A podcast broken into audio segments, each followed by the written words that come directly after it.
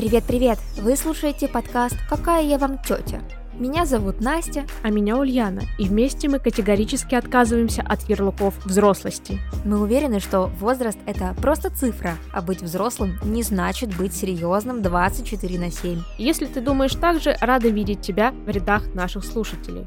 Теперь мы будем искать вместе баланс между внутренним ребенком и взрослой жизнью.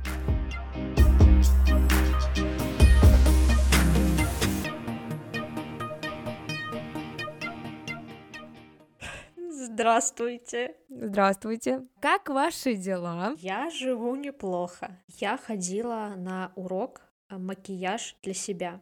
Я решила, что мне уже пора начать краситься как взрослый, и я решила заплатить деньги за то, чтобы меня научили краситься. Потому что на самом деле, несмотря на то, что я всегда думала, что я умею это делать, когда я пришла к профессионалу, который начал меня именно обучать всем этим фишкам и всем этим нюансам, я поняла, что на самом деле там много каких-то моментов суперпрофессиональных, про которые ты даже не догадываешься. И когда тебе это объясняют и показывают на твоем лице, получается, что это прям целая вселенная. Я прям считаю это главным открытием декабря, несмотря на то, что он только начался, но тем не менее я считаю, что это прям очень крутой опыт, и мне теперь хочется в этом практиковаться.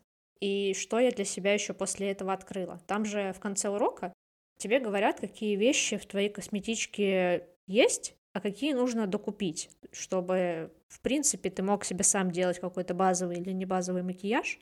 А я же жаба, такая жадная для себя. И когда я открыла сайт Золотого яблока, я поняла, что вот эти вещи, которые стоит купить, они прям ну, типа, не супер важные, и можно найти какие-то аналоги, но, тем не менее, их надо купить. И смотри, какой прикольный момент я себе поймала. Я же, насколько ты помнишь, смотрела несколько недель назад, мне оцифровали кассету, где я маленькая. Да-да-да. И я смотрела, мне очень нравится этот ребенок. Это не значит, что мне нравятся другие дети, мне просто нравлюсь я. Это тоже, знаешь ли, к этому нужно прийти. Ну да. Ну вот. И, короче, я теперь какую штуку для себя отработала. Я когда что-то хочу для себя купить, и меня начинает давить жаба, я, короче, ловлю себя на мысли, что а могла ли я отказать вот этому ребенку, этой малышке, если ей что-то нужно качественное, хорошее и дорогое. Естественно, у меня в голове сразу отрабатывает нет, и я покупаю себе эту вещь. Мне кажется, так э, это нечестный ход. Так малышке вообще сложно в чем-либо отказать, это же ребенок. Нет, типа, я считаю, что я была очень милым ребенком. Поэтому ей бы я точно ни в чем не могла отказать. Поэтому кисти из натурального ворса или из натуральной шерсти ей точно пригодились бы. Давай чекап, что должно быть в косметичке? Девочкам на заметку. База под макияж, потому что она скрывает все гадости, которые есть у тебя на коже, неровности, неправильный тон, какие-нибудь капилляры или что-нибудь такое. Обязательно тон, консилер, корректор для тех, у кого есть проблемы на коже, например, как у меня, тушь, палетка теней хотя бы базовая, чтобы там были цвета для натурального макияжа, карандаш для губ, бронзер и румяна. Ну и хайлайтер, наверное. В моей косметичке, чтобы ты понимала, там просто тушь, румяна и хайлайтер, все. Ну, помады, естественно, у меня много помад. Все, больше ничего нет. Это что-то на самоуверенном на самом деле. Все, у меня румяна заменяют э, тени, иногда помаду, иногда помада может заменить тени, и ты такой, типа, полный импровиз. Ну, мне так тоже говорили, что можно делать. То, что ты считаешь, что там помада только для губ, это неправда. Типа, они могут быть румянами, они могут быть тенями, Короче, ты просто прошаренная, как оказалось, и просекла эту фишку раньше, чем остальные. Случайно. И, да, и не стала платить деньги за урок, чтобы это узнать. Я думала, я еврей, а оказалось, я прохаванная. Ну, это, в принципе, одно и то же.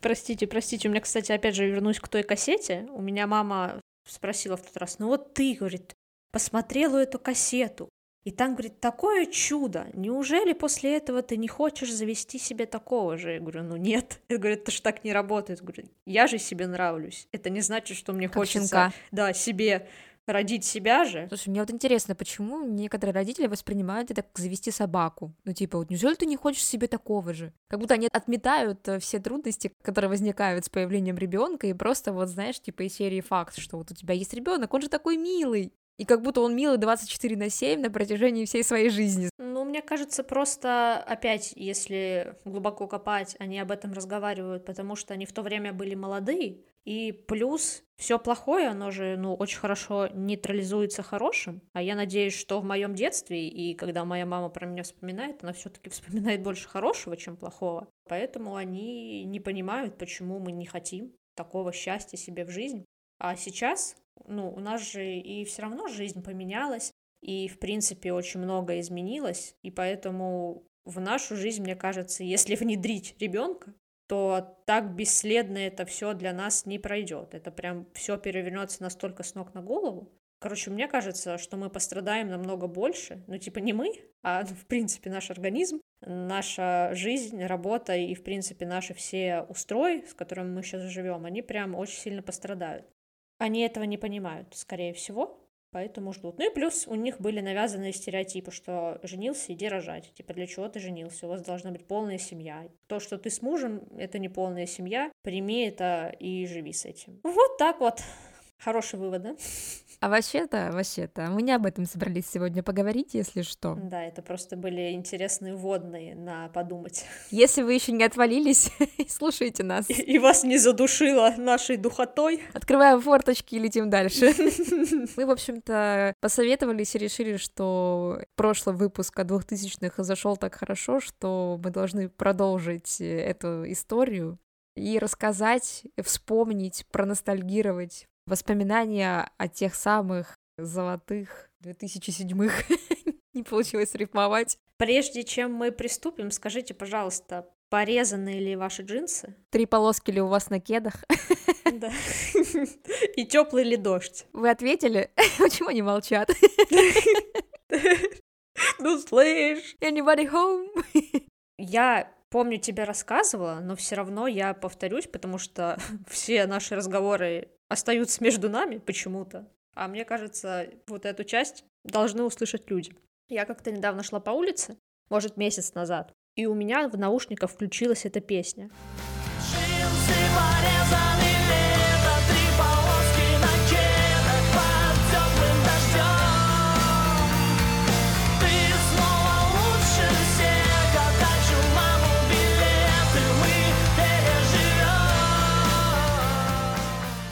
И вот я что-то иду, краем глаза вижу, стоит девочка, и понимаешь, у нее челка длинная, у нее уши проколаны, у нее пирсинг на лице, и она одета вся в черное. И когда я мимо нее проходила, я на самом деле подумала, что я попала в какой-то портал настолько это все было похоже на то время, и эта девочка, и вот эта музыка, которая играла у меня в наушниках, что я на самом деле подумала, что мне снова лет 12-13, и все, что было до, скорее всего, просто была какая-то шизоидная вспышка, и ничего этого не было. Вот, но тем не менее, я пошла дальше, и, как оказалось, я все еще иду в нашей реальности. На дворе 2022, и джинсы уже ни у кого не порезаны. У меня летом были порезаны. Тогда ладно. Извините. Ой, ты сейчас так сказала извините, как будто извините, связь прервалась. Восстанавливаем соединение с 2007 Пошел, пошел сигнал. Прием, прием, ты меня слышишь? Угу. Я сейчас представила себе почему-то эту сцену из Интерстеллара, помнишь, когда этот МакКонахи плачет, такой, типа, нет, и типа там стучит в окно или куда он там Ой, ладно, мы серьезные люди и говорим о серьезных вещах. Да. Особенно сейчас. Короче, мой 2007. Почему эта тема очень сильно откликается? Потому что мне тогда было 12 лет, а 12 лет это все-таки тот момент, мне кажется, когда ты из ребенка переходишь в стадию подростка, и у тебя жизнь переворачивается просто с ног на голову. Тебе уже нельзя интересоваться вещами, которые тебя, наверное, может и интересуют, но просто признаваться в этом нельзя, потому что ты будешь не крутой. И вот это само понимание слова крутой, оно прям занимает какое-то первое место в твоей жизни. Надо быть крутым. Да, все остальное не важно. Ну да, потому что, ну, а по факту, что тебе еще надо в этой жизни? Вот, и у тебя какие-то другие ценности появляются, плюс у тебя начинают гормоны твои работать совсем по-другому и навязывать тебе какие-то другие желания и потребности. И Иво из э, «Дикого ангела» уже не кажется таким прекрасным принцем, как было раньше, и в твою жизнь вообще приходят какие-то другие интересы. В общем, мне кажется, вот это время... Рок и брутальные мужики с челками. Ну, я не знаю, Билл Каулит сможет считаться брутальным мужиком? Извините. Не, если честно, я принципиально не слушала Токио Хотел, кстати. А я была без принципов, судя по всему, и их слушала. Я на самом деле, смотри, как картина строилась. Когда только в России начали звучать Токио Хотел, я тоже была такая, как ты, типа, нахрен они нужны. И когда я увидела их первый клип, я говорю, да они копируют Green Day, поглядите на него, типа, никакой уникальности в этой жизни нет. А потом что-то я моргнула, и все, и меня понесло. И вот, наверное, года три я любила их просто, знаешь, самой вот такой огромной чистой любовью. Мне кроме них вообще ничего в этой жизни не интересовало. И я была на тысячу процентов уверена, что я выйду замуж за Билла Каулица. Просто я была уверена, что жизнь нас сведет как-нибудь, потому что, ну, судьба, если на судьбе написано, значит, так оно и будет. А там написано. А там написано, да, потому что, ну, не просто так ты пришел в мою жизнь, не просто так я из твоей биографии знала просто все. Ты вошла в мою грешную жизнь. У меня вообще вот сомнений не было, что мы сойдемся, вот, но слава богу, что не сошлись. Это были бы сложные отношения. Ну да, в нашей жизни по-любому бы мешались какие-нибудь мужчины. Мне бы это не нравилось.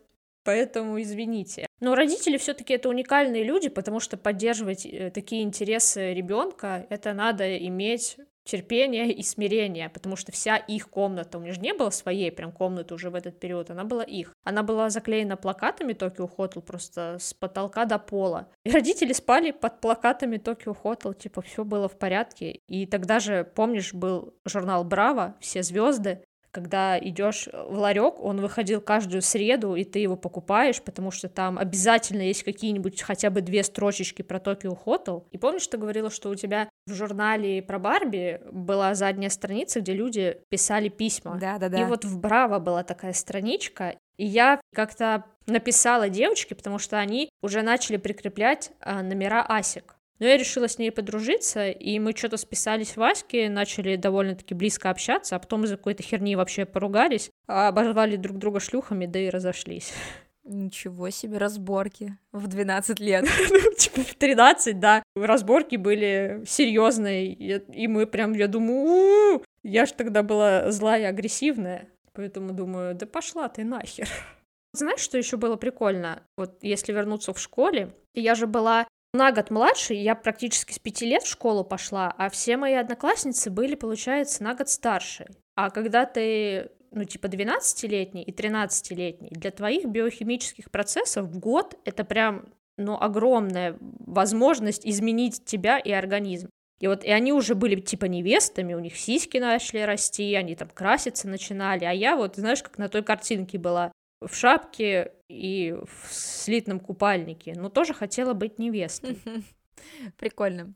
Я не могу как-то четко обозначить прям 2007. Я просто помню, что этот переходный период, он как-то плавно начал вытекать из 2006. Ты такой возвращаешься с летних каникул, а все по-другому. Мне, кстати, всегда было интересно, что ну, я как-то на лето всегда так уезжала к бабушке, не знаю, там, то в деревню, то просто в другой город, и получается, что ты приезжаешь, а все как будто, знаешь, были в курсе каких-то новостей, которых ты не знал. То есть все такие резко переобутые по разным субкультурам, а ты, короче, еще не в теме. И ты такой, боже, что происходит? Но у меня был брат, который постоянно, он был мне как энциклопедия, он рассказывал мне обо всем. Типа, он мне рассказал про эти субкультуры, он меня подсадил на аниме. Короче, у меня немножко по другому пути в итоге шел мой 2007 не так э, жарко-ярко.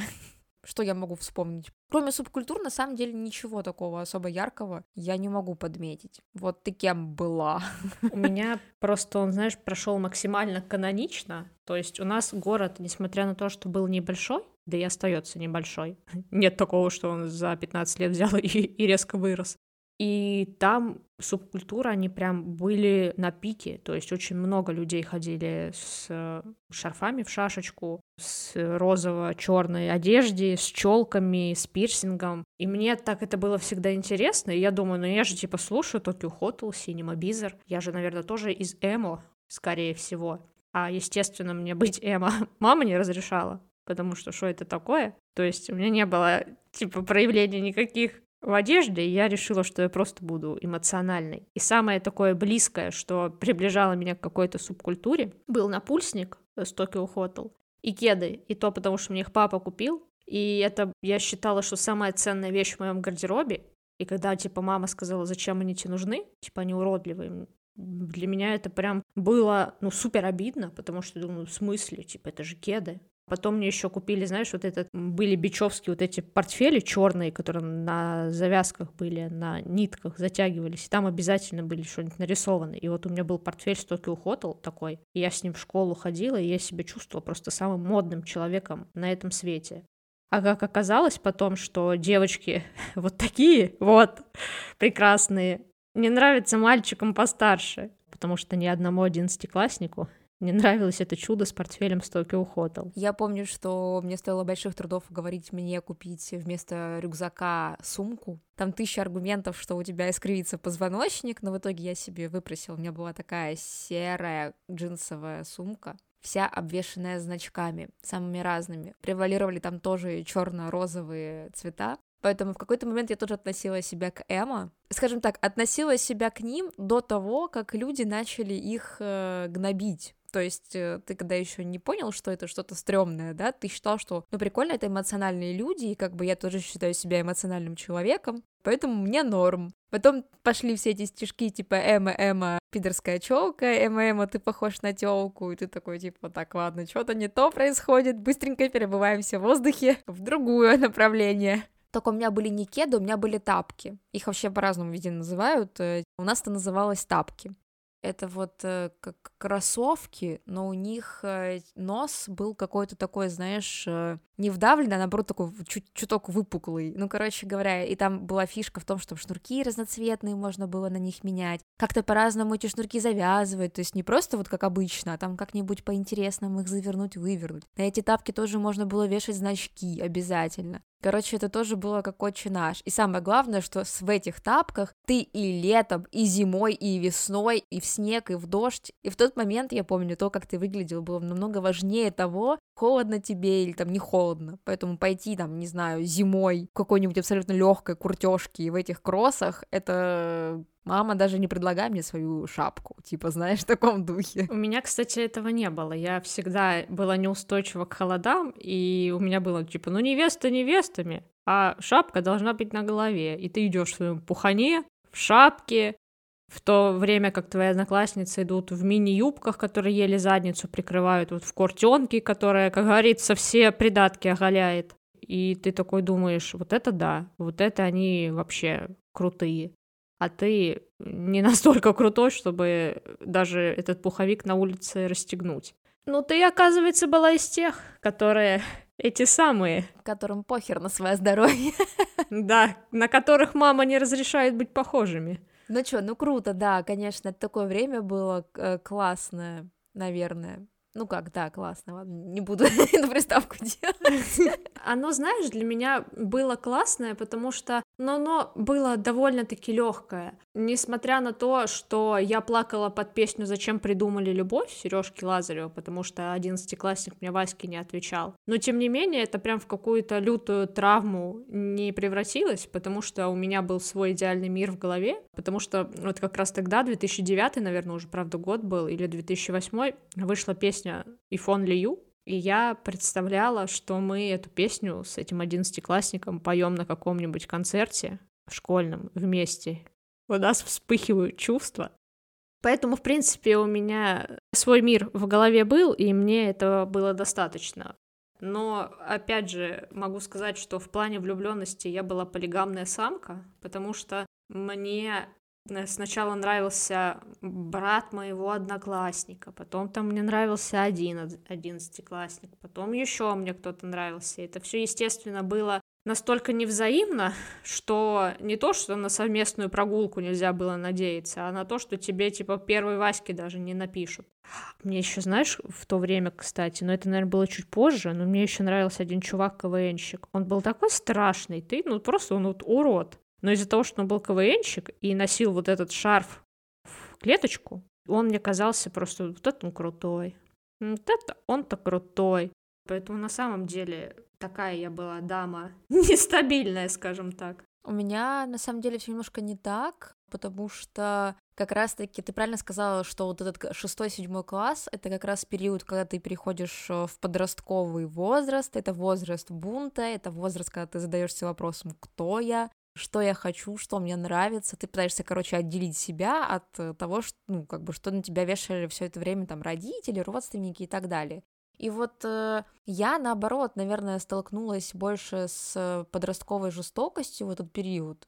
Все, как ты говорила, пытались казаться крутыми, а крутым ты можешь казаться в первую очередь и через агрессию, ну, то есть э, показать э, условно, что это твоя территория. Поэтому я помню, что мы как-то делились на какие-то группы, ну, то есть там типа на такие маленькие компании разбивались, кто-то с кем-то общался, эти компании могли друг против друга зуб точить, могли друг э, другу типа стенку на стенку после школы назначить. То есть э, я, конечно, никогда не участвовала в каких-то там батальных э, драках, но всякие типа ругательно-словесные дуэли были. То есть, знаешь, из серии ты такая, твоя компашка против чьей-то другой компашки, и вы друг друга кроете трехэтажным матом в свои 13 лет, просто чтобы показать, что ты типа круче, ты более дерзкий, что ты более агрессивный, чем вот твой соперник. Ну, то есть как-то так. И позже, конечно, это плавно перешло в буллинг со стороны подростков. Поэтому я бы не сказала, что это был прям супер радостный какой-то там период в моей жизни.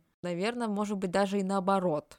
То есть, конечно, хорошие моменты тоже были, они... Очень крутой контраст. Ну да, контраст и правда классный, вот. То есть я больше, да, столкнулась с реалиями, скажем так, такими более жесткими. Я всегда, когда про это слышу, у меня, знаешь, вот прям, ну, такое непонимание к этому всему идет, потому что, ну, типа, ты это время проживал по одному, а человек твоего возраста в каком-то другом месте вообще другими красками это время красит, и ты, когда это слушаешь, и у тебя прям, знаешь, какие-то новые нейронные связи в голове формируются, и ты думаешь, вот это да, вот это тоже охренеть.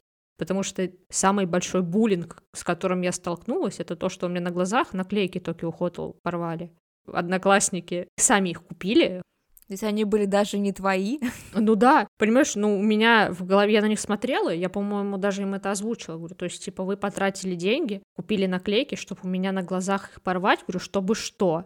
И после этого уже даже попыток не было в мою сторону что-то сделать. Ну, типа, просто иногда сделать вбросы то, что Токио Хотел пидоры, и все. Но это меня не ранило, потому что я была к этому устойчива, ну, потому что я знала, что весь мир против меня и била.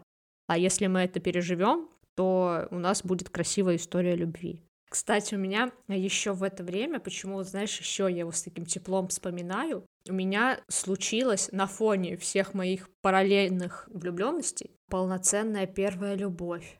Сейчас расскажу, как строились наши отношения. Мы на весенних каникулах в седьмом классе гуляли под песню Breaking the Habit. Она была передана по Bluetooth, и прям на повторе на моем Samsung E840 шпарила.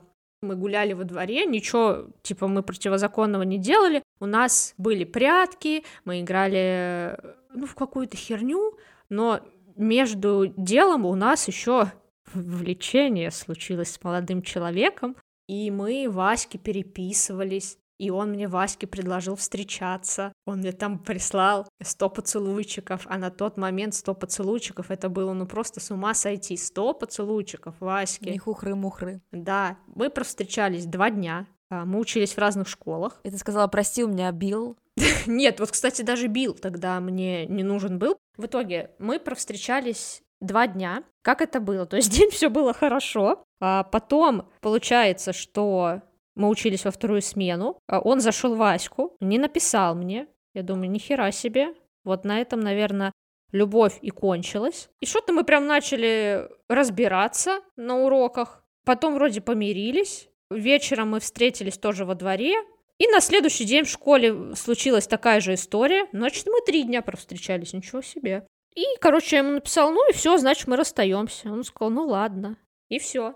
Ну и справедливости ради, почему я говорю, что это прям первая влюбленность или первая любовь, потому что вот с седьмого класса и до одиннадцати вот это чувство сохранялось к нему. То есть оно, знаешь, вроде бы притуплялось в отношении, когда там появлялся какой-нибудь одиннадцатиклассник или еще какой-нибудь новый любивец-убивец, но когда мы встречались на каникулах, там гуляли во дворе или что-то еще такое, у меня это, ну, чувство возобновлялось, и мы что-то, ну, то, тоже начинали общаться Ваське, и вот, короче, вот эта история, это единственный там история, там, бывший, полубывший, не знаю, как его назвать, за которую мне не стыдно, и которую я вспоминаю прям с теплом. Я, короче, что еще подумала, какое осознание мне принес 2007 Наверное, в этот период я начала больше осознавать э, финансовое неравенство между людьми. Если ты раньше, когда был маленький, не особо замечал, что у кого-то больше денег, у кого-то меньше денег, то в этот период для меня это прям проявилось, знаешь, полными красками. Объясняю почему. Во-первых, твой внешний вид. Чтобы одеваться по последнему слову моды, со всеми этими тапками, разноцветными шнурками, со скейтом, рваными джинсами, я не знаю, там, э, напульсниками и прочим, и прочим, и прочим, именно, короче, брендовыми. Помните, там был бренд Fallen, Vans. Ой, да, да, да, правда. Вот, чтобы заиметь их, нужно было иметь э, довольно много денег. Ну, то есть обычная там среднестатистическая семья не могла себе позволить купить ребенку там три пары тапок э, Fallen, потому что одна из них стоила там 5000 рублей, например. Соответственно, если ты не одет, круто, то у тебя уже минус баллы, знаешь, в твоей попытке быть крутым. Ты, конечно, мог поимпровизировать какими-то другими вещами, но все равно круче были те, кто были одет круче.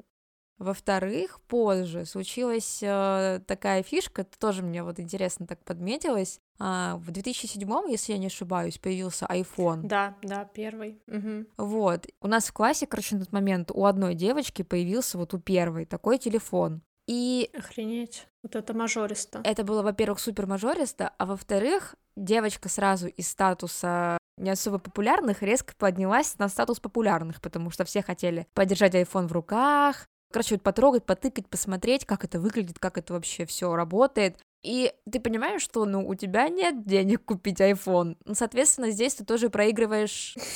Как бы это смешно не звучало, но ты в итоге, если ты не в состоятельной семье был, ты как бы всегда проигрывал эту битву, вот. И именно тогда я, мне кажется, столкнулась э, с вот этим вот именно финансовым неравенством среди детей. И оно стало для меня очевидным. Я с ним не сильно сталкивалась, потому что у нас, ну, в классе примерно все были одинаковые. То есть у нас, знаешь, не было прям яркого разделения, кто во что одет. Ну, потому что у всех, знаешь, примерно телефоны были на одном уровне. У нас был один мальчик, который, ну, прям из необеспеченной семьи был, можно сказать, даже из бедной. И вот он действительно бедно одевался, и это сейчас я понимаю, всю ситуацию, и мне его жалко. А тогда, естественно, его никому не было жалко, его, правда, булили. То есть его обзывали, ему часто указывали на то, что у него там штаны какие-нибудь херовые, или там он спортивный костюм за кем-нибудь, за сестрой донашивает, или еще с кем-нибудь. Естественно, ну, телефона у него тоже не было никакого. Поэтому у меня, знаешь, отсутствие денег в другом проявлялось. То, что, ну, опять вернусь к журналу Браво, типа вот обычный выпуск там стоил рублей 17-20,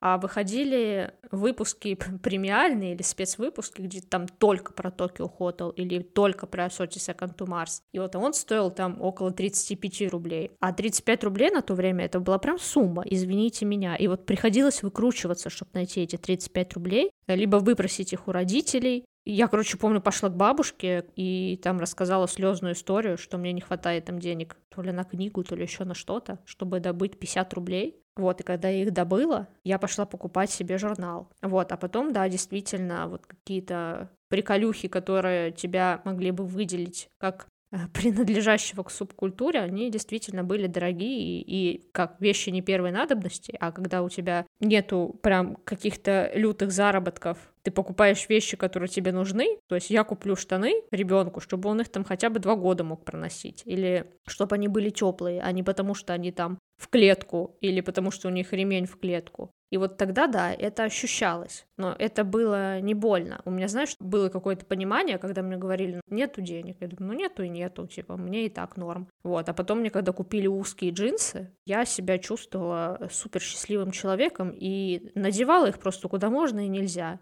А потом села на лавку, и гвоздь мне их порвал. И все, и, и жизнь мне он порвал, сука. Джинсы порезаны. Да, джинсы, сука, мне порезал на жопе. Сука, у меня была история, короче, это не в 2007 произошло, но просто у меня были белые джинсы, и я села на лавочку, она была покрашена в бордовый цвет. Ну, это сам Бог велел, извините. Для этого белые джинсы существуют, чтобы сесть в них на краску. Еще у нас, короче, в городе был на тот момент, короче, в центре города у нас был фонтан, и самая главная городская тусовка из разных школ, короче, тусила возле этого фонтана. И было большой честью, если ты мог э, потусить там вместе с ними, или если ты хотя бы через одну рукопожатие знал кого-то, кто тусит на этом фонтане. Причем, знаешь, у них у всех такие имена были пафосные, какие-нибудь клички, прям такие крутые. Да, да, да. И вот если ты там через кого-то хоть как-то узнавал про него какую-нибудь историю и мог быть в теме, то ты был прям супер крутой. А у нас, кстати, ну город же небольшой, и все вот эти крутыши, они были прям на слуху. И потом случилась история, что один из этих крутышей шел домой э, по неосвещенной улице, и его сбила машина. И чувак, который его сбил, не придумал ничего лучше, типа, как взять и уехать. Ну и парень, короче, умер. И у нас, понимаешь, девчонки в школе, они прям рыдали на следующий день. То есть для всех вот этих людей, которые хоть как-то были в новостном поле, это прям была трагедия трагедии. Но ты, типа, несмотря на то, что не знал этого чувака, ну, чтобы быть в теме, тоже должен был изображать какое-то там горе. Потому что, ну, ты же, типа, его знал. Чтобы не выделяться, да? Ну да, потому что, а что, ты хуже всех, что ли? Надо оплакать, оплачем. Ты сказала вот про вот это все, я вспомнила, в 2007 году, во-первых, популярностью заручился ВК, uh-huh, он uh-huh. же появился в 2006, там был, короче, тестовый период, и прям вот его пик регистрации пришелся на 2007. Во-первых, э, я через большое не хочу зарегистрировалась ВКонтакте, вот, потому что у меня была мания по поводу социальных сетей и отслеживания людей в них. Сталкерша. Ну, скорее, что меня могут отследить, а не что я могу отследить. Сейчас я тебя перебью, но ты же правда ВКонтакте была записана как Анастасия Солнце. Точно! С ума сойти. Все неспроста, да. У меня была паранойя на эту тему. И, короче, там я, значит, листала посты и увидела пост э, про девочку, которая умерла из-за менингита. Да, да, да. Я после этого, это был самый большой мой страх номер один, заболеть менингитом. До сих пор я даже немножко боюсь. Но меня потом успокоили, что... А что ты без шапки ходишь тогда? Слышь? Меня успокоили, что им нельзя заболеть, э, если ты, короче, мерзнешь на улице. Это вирусное заболевание. Ну да, есть такое. А там же я поняла, про кого ты рассказываешь. Там же девочка была, про нее еще потом видосы ходили, где были склеены ее фотографии да. под грустную песню, типа почему ты ушла. Она там была из какого-то Магнитогорска. И вот она была прям симпатичная, то есть она была, знаешь, вот из этих, из ванилек или из, ну, тоже какой-то более-менее субкультуре, по-моему, принадлежала. Но смысл в том, что она была из этих, и вот эти видосы, они прям вирусились, вирусились, и у многих они были даже добавлены, типа, в мои видео, то есть люди их зачем-то добавляли себе. Причем это было все так, знаешь, так история описана была, серии, что я заболела, плохо себя чувствую, поднялась температура до 40. И, и за день умерла. И все, иначко. Да-да-да, типа у нее начались сильные головные боли, мама вызвала скорую, и пока ее довезли, ее уже не довезли, а тебе типа 12-13 лет, ты супер впечатлительная, у тебя еще параллельно с этой девочкой ходят видосы, что в 2012 конец света, и ты такой думаешь, мама дорогая, и так жить мало осталось, еще от менингита отойти можно. Вообще не жизнь, а страх какой-то ужасный. Вот ты, кстати, напомнила про регистрацию ВКонтакте, а у меня наоборот, это тоже был пунктик, что чтобы быть крутым, надо зарегистрироваться ВКонтакте. И я, прежде чем зарегаться там, провела фотосессию во дворе на свой телефон, типа на фоне гаража, на фоне дерева, в очках, в больших таких крутых. Гранж такой. Да-да-да. И вот у меня прям была такая для альбома подборочка, и я поставила себе аватарку короче, чувствовала себя очень крутой и добавляла прям всех друзей, которые более-менее были моими друзьями хоть как-то, и вот всех, кого когда-либо я видела, какие-нибудь одиннадцатиклассниц, еще что-нибудь, и они такие, знаешь, еще были на понтах, типа, я тебя знаю, а ты такие, ой, ну да, ну мы в одной школе учимся, я там знаю это, ну, типа, прям унижение унижений. Ну, типа, только не убирай меня из друзей, и потом шлешь им какие-нибудь красивые граффити или что-нибудь такое, чтобы им понравиться. Граффити, боже, на стене, Дуров, верни стену. Ну да. Я, кстати, знаешь, э, какой позорный еще ребенок была? Также даже появились вот эти автоматы Киви, где можно было телефоны пополнять через автоматы, типа десяточку положил и погнал. А там же еще как раз можно было класть деньги на ВКонтакте, чтобы баллы получить. И за эти баллы купить подарок. И вот если у какой-нибудь из этих одиннадцатиклассниц приближался день рождения, я там пару десяточек себе откладывала, но чтобы ей ВКонтакте подарить подарок. Вот это ты подлиза. Какой кринж. Просто я вот это рассказываю и думаю, да ужас, как хоть из тебя человек потом вырос, бедолага. Кстати, по поводу асик, да, вот этот период, что там все общались, зависали, я помню, как их нужно было устанавливать, что Угу. почему-то ты не мог сам их ее скачать, тебе нужно было отнести свой пока что кнопочный телефон какой-нибудь э, типа сервисный центр в торговом центре каком-то, там стоял пацанчик, который тебе эту Аську устанавливал. Какой-то там был суперсложный процесс, короче, за который ты почему-то платил деньги. 70 рублей у нас это стоило. А у меня вот сейчас тоже история про борьбу отцов. Слушайте внимательно. Вот вернемся к Samsung E840. Слайдер, все дела. Мне его папа купил вот перед Новым годом, а второй мой папа, видимо, ревновал, что первый мой папа мне купил телефон. И, короче, видимо, в нем это жило, его это разъедало, и перед следующим Новым годом мне купили Nokia N73. И на тот момент это просто была инновация какая-то, то есть это был телефон, у которого там закрывашка была на камере, у него была первая фронталка, и он по тому времени был супер мощный. И типа, почему я про это сейчас вспомнила? Потому что на него шла любая Аська, она никогда не вылетала, там могло быть огромное количество смайликов, которые даже не читались у других людей. Ты уже там звук приходящего сообщения мог регулировать. Короче, все, что хотел, там мог делать. И тогда для меня открылся сайт, который назывался tegas.ru, по-моему, или что-то такое. Ну, там же Аськи были Jim Tegas в основном, и там можно было потом через какое-то время собирать через конструктор Аську. И вот я тогда собрала самую мощную Аську себе на телефон, установила ее, и она не вылетела. И я себя чувствовала просто громила. И тогда в классе, кстати, вот из-за этого я тоже стала чуть популярнее, потому что у меня был крутой телефон, и потому что я выглядела как телка, у которой раз в год меняется телефон. Нифига себе. А на самом деле, да, я была не просто там телка, а потому что у меня папы друг с другом соревновались. А я от этого получала удовольствие и дорогие подарки. А помнишь, было модно вот это вот коверкать эти слова? Ой, да, здоров. Да, вот эти вот все прививки, писать забором. Я, кстати, сейчас расскажу вам лайфхак, как спалить старика сейчас, который молодится. ХД в конце пишет. Ну, типа да, или если он употребляет слово печалька, то все, это человек пожилой, глубоко пожилой, потому что никакой чувак, родившийся там после 2010 года, не пользуется словом печалька. Я, кстати, никогда не говорю печалька, но я почти всегда ставлю в конце предложения ХД. Я тоже. По-русски маленькая Х и маленькая Д, как раньше было XD, типа смеющийся смайлик. И иногда мне кажется, что когда я его ставлю, окружающие меня люди не совсем понимают, зачем Мгм, я его ставлю и что это значит, но я просто по инерции, я смотрю, у меня почти каждое предложение, которое с юмором заканчивается этими двумя буквами. Я такая, блин, эту привычку я не смогла изжить. Я свободно могу это делать только в переписке с тобой, потому что знаю, что ты меня не осудишь. А если у меня это в диалоге с другим человеком проскакивает, я думаю, срочно надо отредактировать сообщение, срочно подумать, что я тупой. Боже. Так, что там еще у нас интересного было, помимо, помимо Аськи, субкультур? Tree Friends, Там было «Дыши со мной еще один день» или «Сентябрь горел и, и плакал убийца». Причем, знаешь, самое интересное, мне тогда эти песни не очень нравились. Я не могу объяснить, почему. Просто, типа, они были и были, но сейчас я их обожаю, потому что, ну, скорее всего, они просто для меня то время отражают, и я их, когда слушаю, невозможно невероятные чувства я испытываю, хотя вот в то время они для меня были проходными, потому что это, повторюсь, не Токио Хотел, не Аврил Лавин даже, поэтому извините, я вас не ценила, но простите, пожалуйста, потому что я ценю вас сейчас, и во всех моих тайных плейлистах они есть. Я тогда слушала Evanescence, Within Temptation. Это были мои слабости. Да.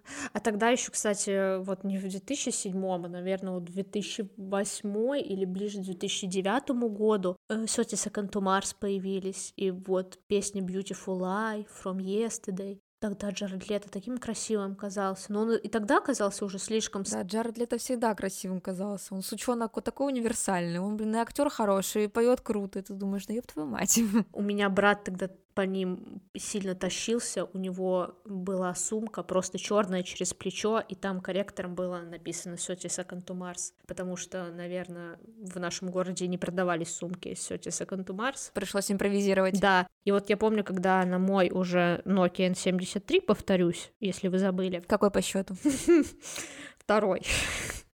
Короче, смысл в том, что я скачала эту песню, и мы когда с родителями куда-нибудь ехали или откуда-нибудь особенно ехали, а когда ты едешь откуда-нибудь, это обычно уже темно, и я эту песню слушала прям на повторе, на повторе, это был прям моя вторая одиночная любовь после Breaking the Habit, я представляла, что я в клипе, и там ночная дорога, все несется, а у тебя типа Джаред Лето в наушниках, и такой человек из клипа. И вообще в целом образ, да, вот э, тебя, я просто вспоминаю, постоянно там либо наушники в ушах, либо у тебя голова в телефоне, ты Васьки. Я помню, как у меня тетя раздражалась, когда я приезжала к ней в гости, я вот все время в телефоне, она такая, да вылезь ты из своей Аськи, ты приехала в гости, все, телефон оставь на столе, потом проверишь, а я вот не могу, надо все время быть включенной, все время быть на связи. Ну да, типа потому что это там жизнь была, особенно если зайдет мальчик, который тебе нравится онлайн, надо быть обязательно в сети и желательно поставить какой-нибудь статус, который может вызвать интерес, типа, а почему ты злая, а в кого ты влюблена, а что ты ешь? Поэтому извините. И самое интересное в такие моменты, когда ты, ну, типа, герой-любовник, или когда ты снимаешься в клипах 30 Second to Mars, ты сидишь, а у тебя на футболке братц нарисовано. И куклы Барби еще лежат рядышком. Ну да, и ты такая невеста сидишь. Хотя у меня в то время был Sims, Опять же, вернемся к нему. Да, там уже второй, да. Да, я могла себе создать семью с этим парнем, и мы очень хорошо жили, между прочим. Помню, была история, блин, ну, наверное, это был не 2007. Ну, короче, с учем был Sims, и, короче, выпускали похожие игры, типа симуляторы, но они были 18+. Синглес. Да, да, да, да, да. Вот. И мы, короче, я помню, что мы с подружкой в складчину тихонечко купили эту игру. И у меня ее нашли родители. Они мне сказали, что хер тебе, пока вот тебе не будет 18, как написано на диске. Нельзя. И мне ее заставили вернуть.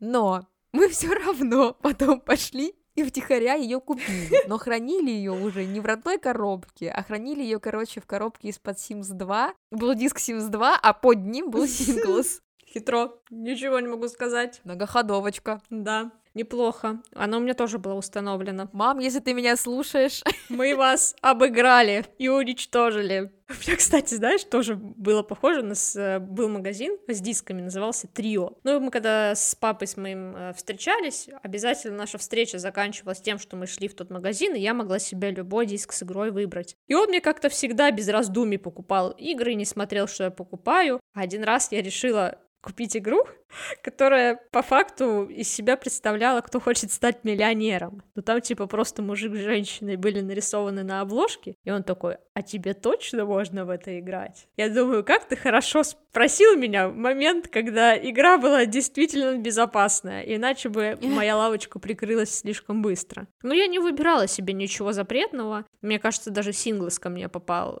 каким-то другим образом в руки, мне его никто не покупал. А вот самая крутая находка, кстати, того времени была для меня игра, которая называлась The Movies, когда надо было киностудию строить.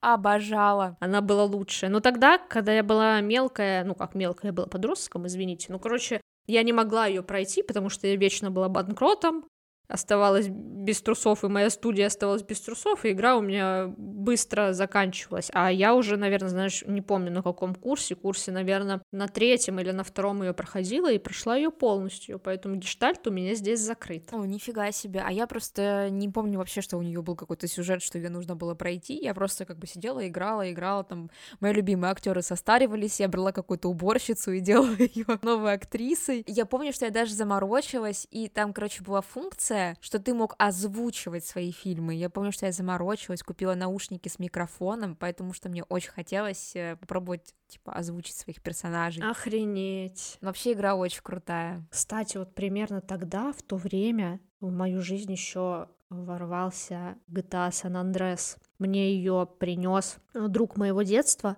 Мы что-то с ним встретились, И там был прикол, потому что там персонаж сменился, типа, другое время, и там же, помнишь, были банды, там розовые, желтые, и он такой, а вот эта банда голубые, и ты такой, голубые, ого, вот это да, оно, типа, они просто были в голубых банданах, но ты такой, вот это шутейка, конечно. И это такой огромный тоже кусок моей жизни, потому что это было прям супер ну, типа, открытие для меня, я там зависала, я жутко психовала, когда не могла пройти какую-нибудь гонку. Короче, столько нервов там осталось. А я обожала Need for Speed. Ой, Most Wanted. Да, угу. да, да. Это прям классика. Да, я еще к ним вернулась, когда узнала, что там, оказывается, саундтреком была песня Bullet for my Valentine. Ого. И я такая, чего? Вообще, и я в нее переигрывала уже в классе, наверное, вот как раз в одиннадцатом потому что, ну, ты сама знаешь мою любовь к этой группе, никому мое сердце так больше принадлежать не будет, как им. Ну, судя из, из рассказов, которые я рассказываю второй выпуск, мое сердце блудит по рукам. Многие мужики поддержали твое сердце. Да, ну вот Мэтью так и будет Фома Валентайн это вообще неприкосновенность. Ну, Мэтт, да, долго держится. Uh, да, они начинали тоже с 2005 года, но ко мне они к 2010-му все равно пришли, но неважно. Причем так интересно, что у тебя, знаешь, такой Мэтт держит твое сердце, потом как горячую картошку, он резко ее выранивает, э, его подходит Пит Венс, Пит Венс такой, а, горячо, и он... Да, потом я вышла замуж. Ну, мимо Влада так пролетает просто твое сердце, и его снова ловит Мэтт так. Причем, понимаешь, насколько я жестокая женщина? Я Влада водила два раза на концерт Bullet for Своего любовника. Да. Оглядитесь, мужчины. Вы должны что-то почувствовать. Ах ты живопень. И вот э, чем меня, кстати, ранила игра Need for Speed Most Wanted, когда я в нее уже переигрывала в одиннадцатом классе, там вот играет песня Hand of Blood, и я обожаю эту песню именно за то, что там соло на гитаре охеренное, просто одно из лучших, которые вообще я слышала в своей жизни. И они его вырезали. И я думаю, да пошли вы нахер, я больше не буду играть в вашу игру. И сдержала свое слово, между прочим. Больше не играла, да? Ну, если предложите, сыграю. Вот вы слабенькие напередок. Типа, типа, как я говорила в начале нашего разговора, принципов у меня в жизни особо не было. Собственно, и нет. После подарков одиннадцатиклассницам ВКонтакте я уже ничему не удивляюсь. Полигонная тряпка. Кстати, а, а ничего, а, а ничего, что это вообще-то эпоха мимасиков. Мимасики. Самые, мне кажется, крутые мимасы там и зарождались. Сначала были демотиваторы. Так они и начали, да, они и начали, в принципе, в это время появляться. Привет, медведь. Троллфейс. Мигуста. Да, да, да, да. Я до сих пор, кстати, использую вот этого, знаешь, чувака, который типа два пальца показывает, типа я за тобой слежу, потому что мне кажется вообще еще не нарисовали ничего лучше, чем он, который отражает все мои эмоции, особенно на работе. Блин, а плюс 100-500, оно же тоже там начало появляться. Вообще, это, в принципе, был же расцвет блогерства. Блогеры на Ютубе, блогеры в ЖЖ писали. И вот самое прикольное, что мимо меня это все прям вот прошло. Знаешь, такой поезд, который уехал, а я на него не успела. Я в прямом смысле не смотрела ничего. У меня Рома просто называет какие-то имена, называет каких-то блогеров, а я вообще, типа, не знаю, кто, что, когда. Я даже не знала, короче, что чувак из Little Big был, короче, раньше блогером, типа, а потом он стал... Да, да, они же были все на «Спасибо, Ева». Я даже не знаю, что это. А вот я почему знаю, что такое «Спасибо, Ева», потому что мне как-то... Короче, еще история, которая меня опозорит. Слушайте, 2010 год, Алексей Воробьев едет на Евровидение. Это я помню, да. И Ульяна решает, что вот он, мой новый мужчина. Твоим сердцем просто в теннис играли все.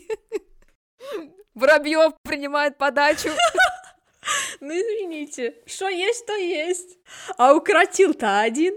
Ну вот, да, и на «Спасибо, Ева» была передача, которая называется, называлась, точнее, «Мне нравится». И там а, ребята были, вот сейчас группа «Хлеб», которая есть, они вот вышли из этой как раз передачи, и она супер крутая, вот, и смысл в том, что я наткнулась, потому что они сделали обзор на страницу Алексея Воробьева. Я такая, сейчас я посмотрю и захейчу вас, потому что, не дай бог, вы про Лешеньку какое-нибудь плохое слово сказали.